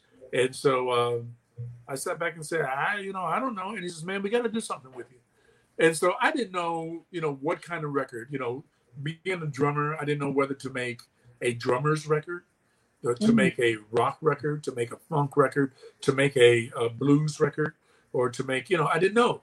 You know, and so I said, okay, man, give, give me a minute. And, you know, I do have some tunes. I have some ideas, and mm-hmm. I'll come back and present them to you. And so when I came back off of that, you know, six week, you know, on the road, six weeks on the road, mm-hmm. um, I gave him some ideas. And he didn't realize that all of these songs were vocal tunes, you know, because he didn't think I was going to sing on them. Um, I'm not a great singer. Um, I love the way you sing. So was that something, did you do that in, in, when you were studying? Did you study voice? You had to study voice. Just, no? I didn't study voice, but I mean, I, I was always musical in that way where I would sing, you know. Uh, uh, uh, I always had the opportunity to sing a song sometimes. Right. Uh, which is not, you know, I, I don't sit back and say, ooh, ooh, ooh, let me sing, let me sing. You know, if I had to sing, I had to sing background with Kenny Loggins. Mm-hmm. I had to sing background with, with Richard Marx. And it does help. It helps with getting a gig, if you can yeah, sing. Yeah. Um, but uh, when I brought these songs to, to Ned, mm-hmm. uh, we sat down and we kind of sort of, you know, sketched them all out. And he says, I think we can make this happen. We can do this. So... I would, you know, I would spend a day, you know, you know, I would go out on the road, come mm-hmm. back home for a day, go straight to the studio, and then, uh, you know, like. And your wife's loving that too, right? Yeah, exactly. You know, you've been gone for six weeks, and now you, you know, okay. Yeah. So, yeah. Uh, um, but, but yeah, I mean, you know, I would go to the studio. I produce. I mean, I laid down the drum tracks first, and you know, sort of. You know, let Ned produce all that and make that happen. And then I would call in individual people to play. I would call in Leland to play on four songs. I would call in John Cimboli to play on three songs. Mm-hmm. Uh, you know, and and then call in, you know, we'll build it in that way. Mm-hmm. um, that's an expensive way of doing it, but it did happen. Mm. Uh, and it, it was released like in oh six or something like that. So I'm definitely due for another one. And I, and I have the material ready.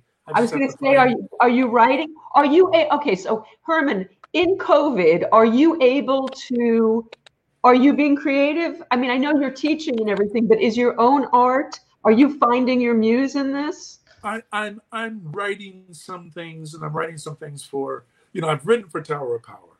Mm-hmm. Uh, I, uh, I'm, I've written for East Space Soul, and I have some ideas that are ready to go for the next East Space Soul record. Mm-hmm. You know, and we'll see what, you know, I'll throw up against the wall and see what sticks.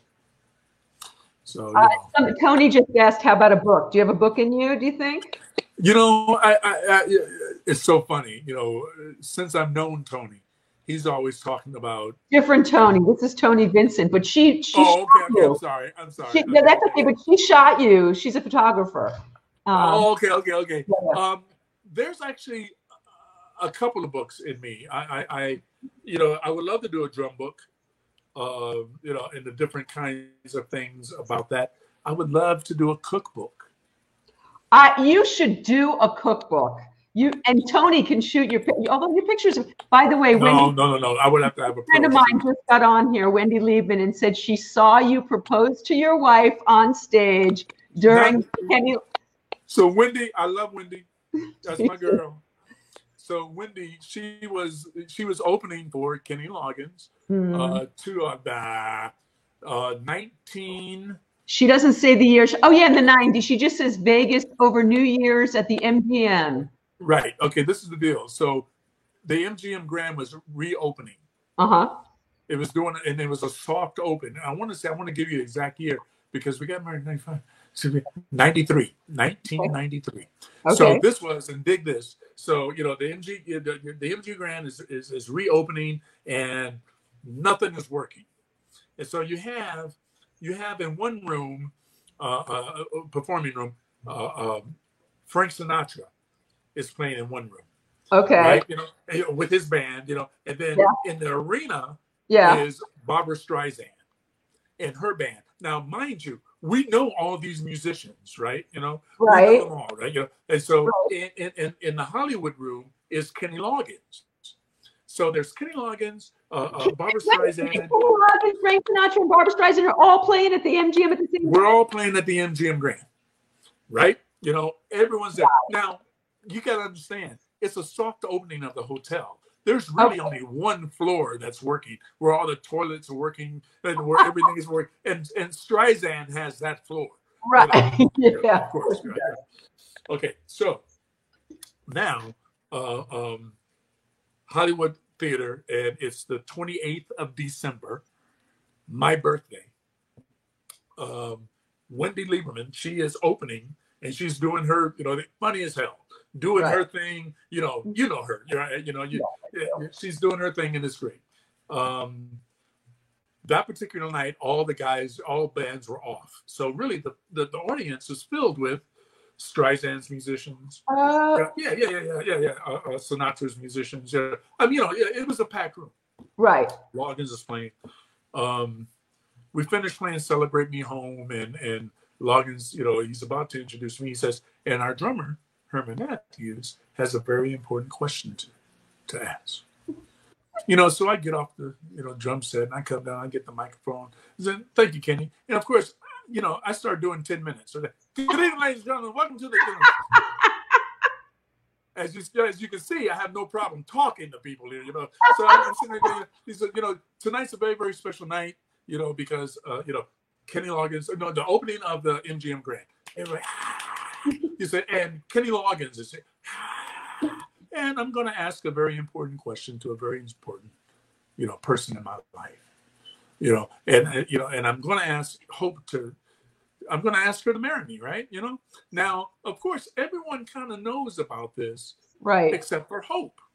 And around the time I'm on the stage doing this, Hope has to go to the bathroom.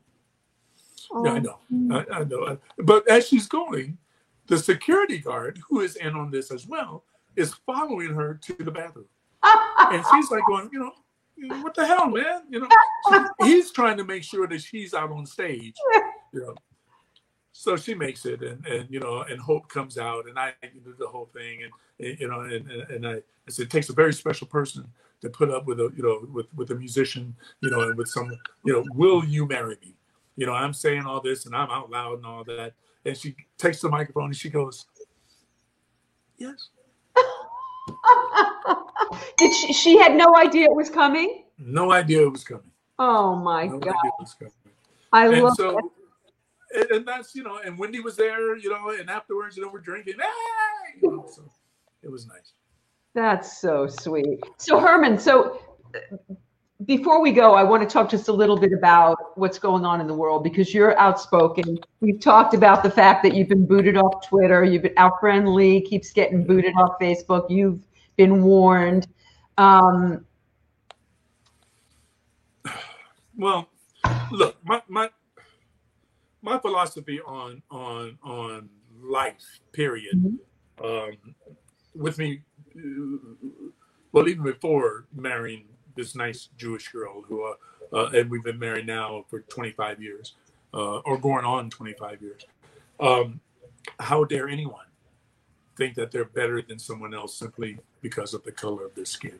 Mm-hmm. You know. Um, Uh, and that goes both ways, you know, black against white, white against black, you know, mm-hmm. uh, anyone, you know, uh, class against class, even, especially mm-hmm. that. Mm-hmm. Um, so, so I'm I'm very outspoken on that, and and um, have you guys taken crap because of your? I mean, did you live through that? Well, well, no, not not out. I mean, you know, yes, people talk. You know, uh, uh, uh, every time we, t- every time we think about like moving somewhere, you know, like moving to Nashville, or, or even just just buying a house in Glendale, you know, mm-hmm. just that kind of thing.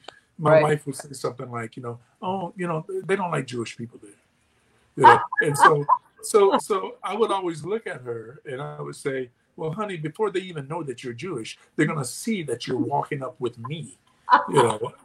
So, so you know. So calm down, you know. Um, How was it for the families? I, I'm a Jewish girl. How was it for the families? I know. How was it for the families when you guys uh, got together? You know what? I, I will say this. Uh, uh, her parents, uh, they've treated me with nothing but respect. I love that. Uh, and, and, and vice versa, you know. Uh, they were more upset with the fact that I was a musician. Yeah, uh, sure, that's know. True. Yeah, exactly, you know. So, so it's uh, it's been wonderful. You know, I, I love her parents. Um, uh, uh, it, it's been good. You know, how, how did you guys raise your son?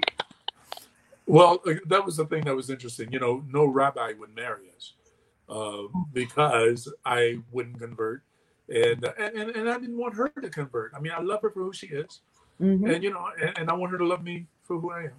Mm-hmm. Uh, we did find the cantor. And his reasoning was, okay, well, there's a possibility that I may, you know, convert.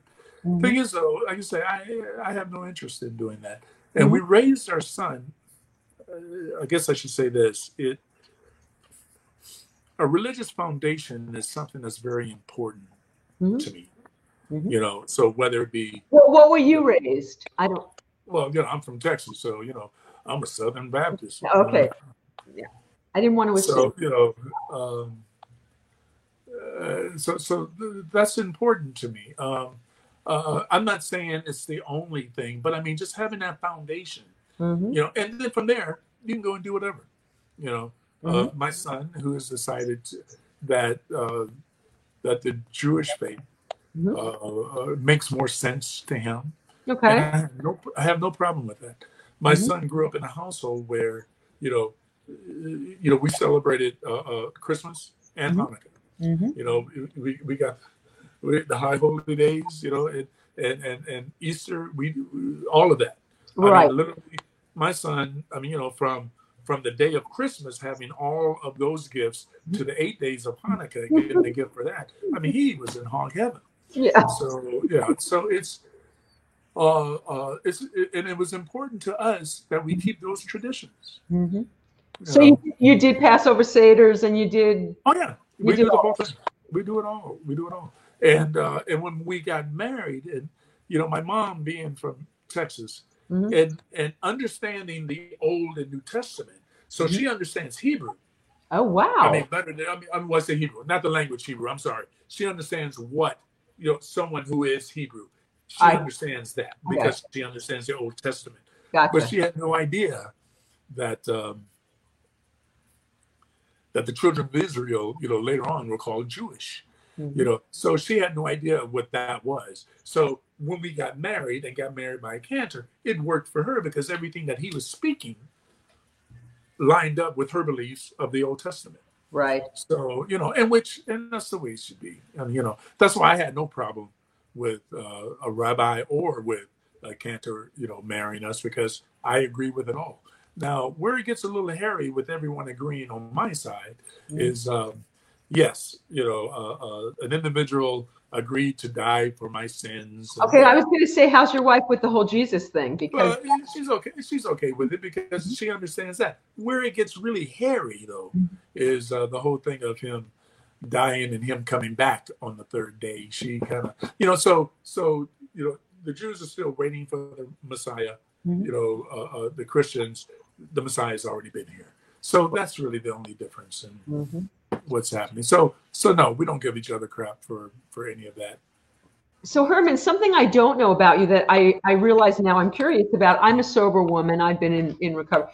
How, were drugs and alcohol ever part of your story? No. I was I was always that guy when I was working in bands when I was a kid. Uh-huh. You know, I saw, I saw, I saw. I saw what drugs did to people when they would come into the gig.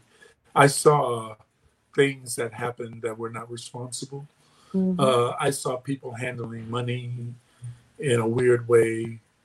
Uh, I, I saw a lot of strange things because mm-hmm. of the influence of um, either alcohol or, or, or drugs. And back when I was a kid, the drug of choice really was just smoking marijuana. Uh, I, I'm a marijuana addict. That's my drug of choice. That's what I had to give up. Yeah. Right. Uh, and, and, you know, and I, I know a lot of people who, I mean, in my lifetime, mm-hmm. I think I've either smoked four hits of a joint. Oh, my God. And had two lines of cocaine, or either four lines of cocaine and two hits of, I can't remember, you know. Um, so, so because being a kid and seeing that and being a Capricorn, mm-hmm. I was always the responsible one, or the one that saw to it that everybody, you know, were doing was doing what they were supposed to do. You know, so I love so that. It, it, I was never attracted to it. Now, don't get me wrong. I love tequila. And, oh, okay. Um, oh my goodness! I mean, and when I'm saying I love tequila, I didn't start drinking until I started working with Tom Jones. So you know that I mean, really seriously drinking. Right. Uh, Well, well, now you're not doing sugar, so do you not do alcohol? I do. Te- I do that. I do tequila now. Okay. Tequila, no carbs. Vodka, mm-hmm. no carbs. Really, uh, tequila doesn't have carbs? Wow, I can't have any. I gave up that right, but that's good to know. That's okay.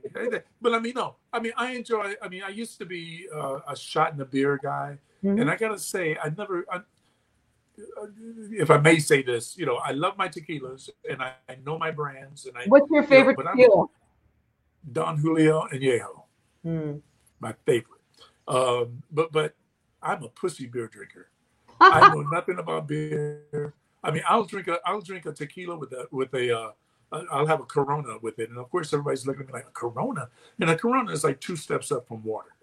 Um, so so now. So now I, I don't even drink that anymore, mm-hmm. and I'll have a club soda with a shot. My and, favorite uh, thing with tequila is licking the salt, you know, taking a bite of the lemon, licking the salt, I mean the lime and the salt. That whole thing, there's something very sensual about that whole experience. Well, that, and don't get me wrong, that's great too. But uh, uh, but I think what everyone remembers about tequila, mm-hmm. or you know. And I mean, I I remember back in the day too. Whenever I would smell or have a sip of of a Cuervo Gold or that mm-hmm. whole thing, that's just no. no.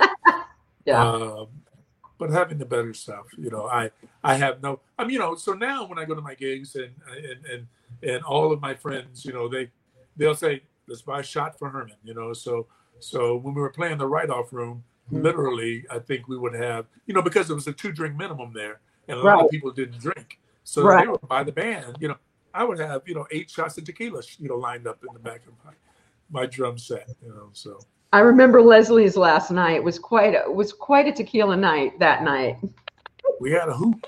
There you go. A lot of hoot there. So, all right. So my last, the last thing I wanted to touch on before we go, I saw your Facebook today, and uh, one of the posts that I saw, aside from your, your beautiful lunch, um, or your breakfast, actually, it was. Um, what's the one thing we can do, Herman, to change this situation we're in right now? I saw your appeal this morning. What, yeah. We need to vote, right? We need to fucking vote. That's what we got to do. We, we need to vote. I mean, this is the thing. I mean, you know, yes, voting is important. Mm-hmm. But also, too, we got to realize that politics, mm-hmm. regardless of what side you're on, is all shit. I mean, you know, I mean, we get deep into this thing. I mean, the reason why we're in this mess that we're in now is because everybody wanted change from Obama, you know, and, and as much as I, you know, loved having a uh, a black a president, yeah, no, I no, say I say black. I was going to say a person of color, you know, because of his mix and all of that. But you know, mm-hmm. that's sort of a bullshit way out. I'm going to say yeah. a, a black president because once again, you know, uh, the other side or those that.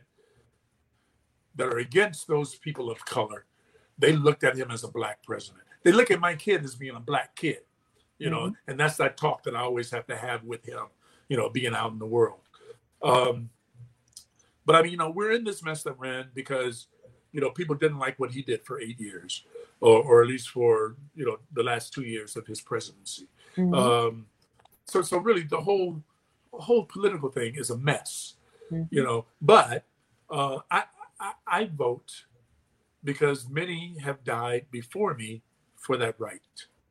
You know, I, I was born in nineteen sixty. In nineteen sixty-four was the Civil Rights Act. Mm-hmm. Uh, in nineteen sixty-five was the Voting Rights Act. Mm-hmm. Uh, in nineteen sixty-five, uh, it was the end of Jim Crow, although we still feel the residue and, and the residual effect from that. Just from, you know, from people, uh, certain people. Mm-hmm. Um, from nineteen sixty-seven, uh, that was the end of all of the states, uh, you know, that said that I could marry my wife or marry the nice Jewish girl that I married to. Uh, so I'm saying that this is America that we're looking at. And I was born here and I'm having all of these things saying that I can't. They're telling me that you can't do this and you can't do that. And you, so that's my problem. Uh, the reason why I speak up is because of that. Now, granted, that is in the past. Mm-hmm. Um, I'm just saying now what we can all do besides voting is to be more tolerant of each other. Okay, so here, here's my question. Uh, sure. I'm asking more questions, but uh, maybe this will be my last question. But I feel, you know, I, I was, a, I, I'm a, older than you are. And so I marched in the, in the late sixties on Washington, and I marched for civil rights and, and all of that stuff. And I feel that passive protest doesn't really do the trick all the time. Sometimes it takes aggressive action for there to be change. Well, you know, the pendulum always has a swing. Mm-hmm. hard, you know, in, in both directions mm-hmm. in order to end up, you know, somewhere in the middle. Um, with all of this, with Black Lives Matter, which I am a firm believer in, mm-hmm. Black Lives Matter. That's not to say that the rest of the lives out there don't. That's you all. Know, that that yeah. has nothing to do with Absolutely. What's happening. Absolutely. Um, uh, uh, I, I, I am a, I am a firm believer in that. And um, all of the mess that's going on because of it. Uh, I think that because of this cop who put his knee on the neck of this young man, and regardless of whatever he did, mm-hmm. whatever he was, mm-hmm. um, you know, it, it, it's just not Right. And I think we're all in agreement mm. when seeing that. I mm. mean, we all, you know, the people who are against Black Lives Matter, the people who are for it, we look at that and we just shake our heads and go, that's just wrong. Mm-hmm. You know. Um, but how uh, many other instances my, have there been since? I mean, what do we I do know. to stop that from happening? Well, as you were saying, you know, uh, uh, you know, there are people who are tearing down buildings and burning mm-hmm. up things, and, and not saying that, you know, I believe in protests. I do believe, I do believe in protests. Mm-hmm. Um, you know, when it comes to rioting, um, yeah. you know, I, I, I, I don't believe that we should, you know, tear down things. Now, having said that, mm-hmm. or burn down things, and not that all protesters are the ones that are doing that. Mm-hmm. But I will say this, if it catches or if it gets the attention of people, mm-hmm. if it's, lead, you know, maybe that will lead us down a certain way. Now, mm-hmm. yes, certain things have happened since Floyd's death, mm-hmm. and not as many buildings are being burned down.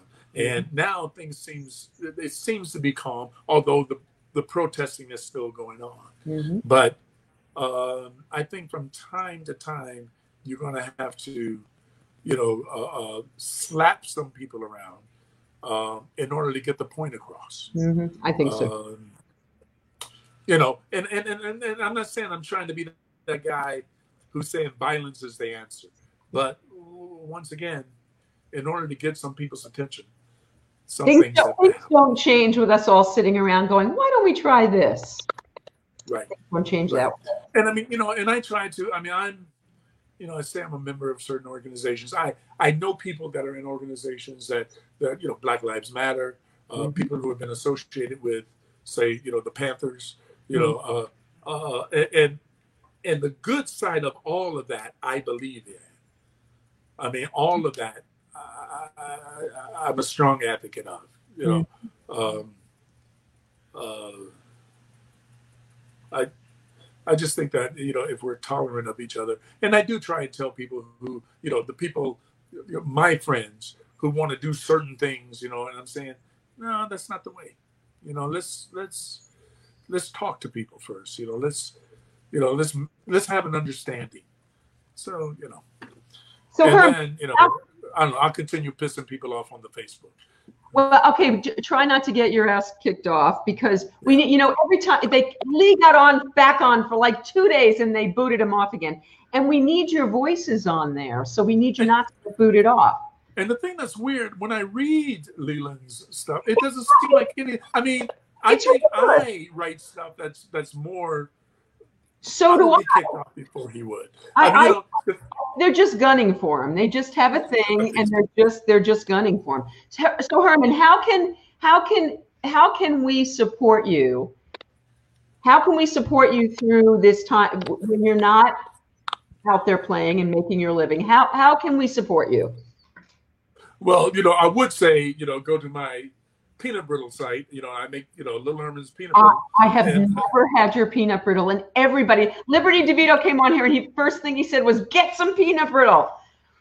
You know what, I will say, because of the COVID virus, you know, the kitchen is, is closed because mm. it is a homegrown, you know, mm. uh, uh, my hands are on it. I'm mm. making things happen. It's my kitchen. And so I just don't feel comfortable, you know, during these times. Um, but right. when it does, you know, matter of fact, I have, I have like a handful of orders that I've yet to get out because I had to close the kitchen. Um, I will do it. You're top on the list to get a bag of it, because as I always, you know, I used to say back in the old days, the first bag's free, you know. And, uh, yeah. That's and how they that, got hey, me. That's how they got me. Go. uh, so how but, can uh, we- But you know, it'll be, the, the kitchen will be back up soon. You know, okay. So. And how can we support the music? Best way to support the music? Um, you know what? Yeah, my website. I mean, that's the best way. Uh, like I said, that's it is an old record, but not everyone, you know, uh, not everyone's heard it yet. But that, that is the best way. All right, there you go. That's the best way. Uh, and it is a good record. Uh, if you don't it's think about great record, like I say, it's just funny. You know, the the the funk people want to hear the funk stuff. The the the rock people want to hear that. And you know, it's so it's just. If you just go in with an open mind, it's just good. Well, it's music. A great fusion of all of that. You have all of that going on on the record. So we're going to tell even the spoken word, you know, you know.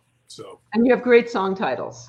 Um, Thank you very much. The Funk in the Trunk. We're, but we're going to play, we're going to go out with Hold On You, which has Teresa James coming back up. And um, is there is there any story to this song? Is there anything we should know about it before I play it? You know what? This was the last song that was on the record, and uh, and I wrote it as an afterthought. I thought I was done with everything, and literally, uh, I told Ned Albright that I had an idea, mm-hmm. and I went in and played the groove. I took a a, a snare drum, a hi-hat, and a kick drum, mm-hmm. and played the groove, and that's what we recorded. And then, you know, I called in, uh, calling my friends, you know, I'm, uh, uh, uh, Dean Parks and uh, and Brian and, you know, uh, uh, Monroney. Mm-hmm. Um, and then also, too, my good buddy, uh, Charlie Drayton played bass on it. Mm-hmm. Uh, matter of fact, you know, on, on on a lot of this stuff, you know, I had Charlie Drayton, I had Ivan Neville, uh, uh, oh. Everett Harp, you know, Lee, mm-hmm. Lee, Lee Thornburg, you know, and all. Uh, but I called my friend in, uh, uh, Charlie Drayton to play bass on it, and uh, which is my favorite part of that song. And then I said, you know, it'd be great if I had Teresa on it. And I was trying to think of her singing a, a verse or something, you know. Mm-hmm. But later on had the idea if she would just do the ad-libs mm-hmm. and do kind of the, the, the ghosting of what I was doing. Uh, and she came in and knew exactly what to do, did everything in one take. And said, oh, wow. you know, and even, you know, she said, give me a separate track. And she did her work there and she nailed it, you know. So I mean, I, I, I, I love her. You know, the thing I do feel bad about, Terry Wilson came in with his bass and, you know, I had already promised the track to Charlie Drayton. Mm. And so he was going to play something on it, but did not get an opportunity to. So the next record, I'm going to have Terry. There you go. Well, there's a, a reason right there to start the next record, to do the next record. There you go. Herman, thank you so much for doing this. You were worth waiting for. You know what? Thank you for waiting for me. Mm-hmm. Uh, I know that the Wednesdays was always kind of hard because every other Wednesday I was playing with Teresa at the write-off room, and, and the other Wednesdays I was doing, you know, the church gig. So it was difficult for us to make this happen. But thank you, and I love you. I love you too, and it was really fun. I used to leave my show and come run out there to see you guys at the write-off room, because uh, what a great time that was. And I re they closed the write-off room, but I've heard they're going to be open somewhere else. So I look forward. They are, and I pray that we all get a place to perform in and a place for everyone to come to and have a good time, and that this mess is over soon. I hope so too, and I, I wish you all the uh, all wonderful things, and uh, happy ketoing. I'll be watching your food and, and mimicking you. So we're gonna go out with "Hold On You." I'm gonna turn on my I'm gonna turn it on and turn on the stereo here. Get it? Oh yeah. All right, let's go. It has to announce.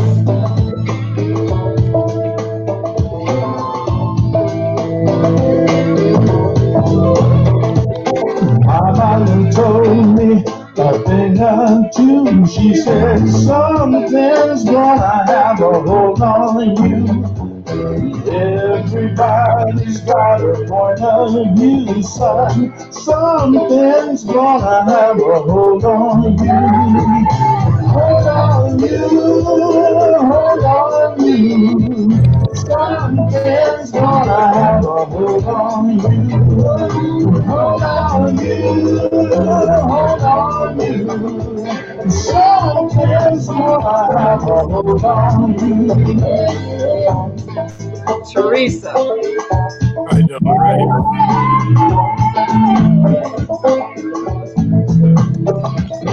One thing is certain, two things for sure. Something's gonna have a hold on you. She said, be careful, son, cause you keep what you sow. And something's gonna have a hold on you. Hold on you, hold on you. And something's gonna have a hold on you. Hold on you, hold on you. Something's gonna have a hold on you.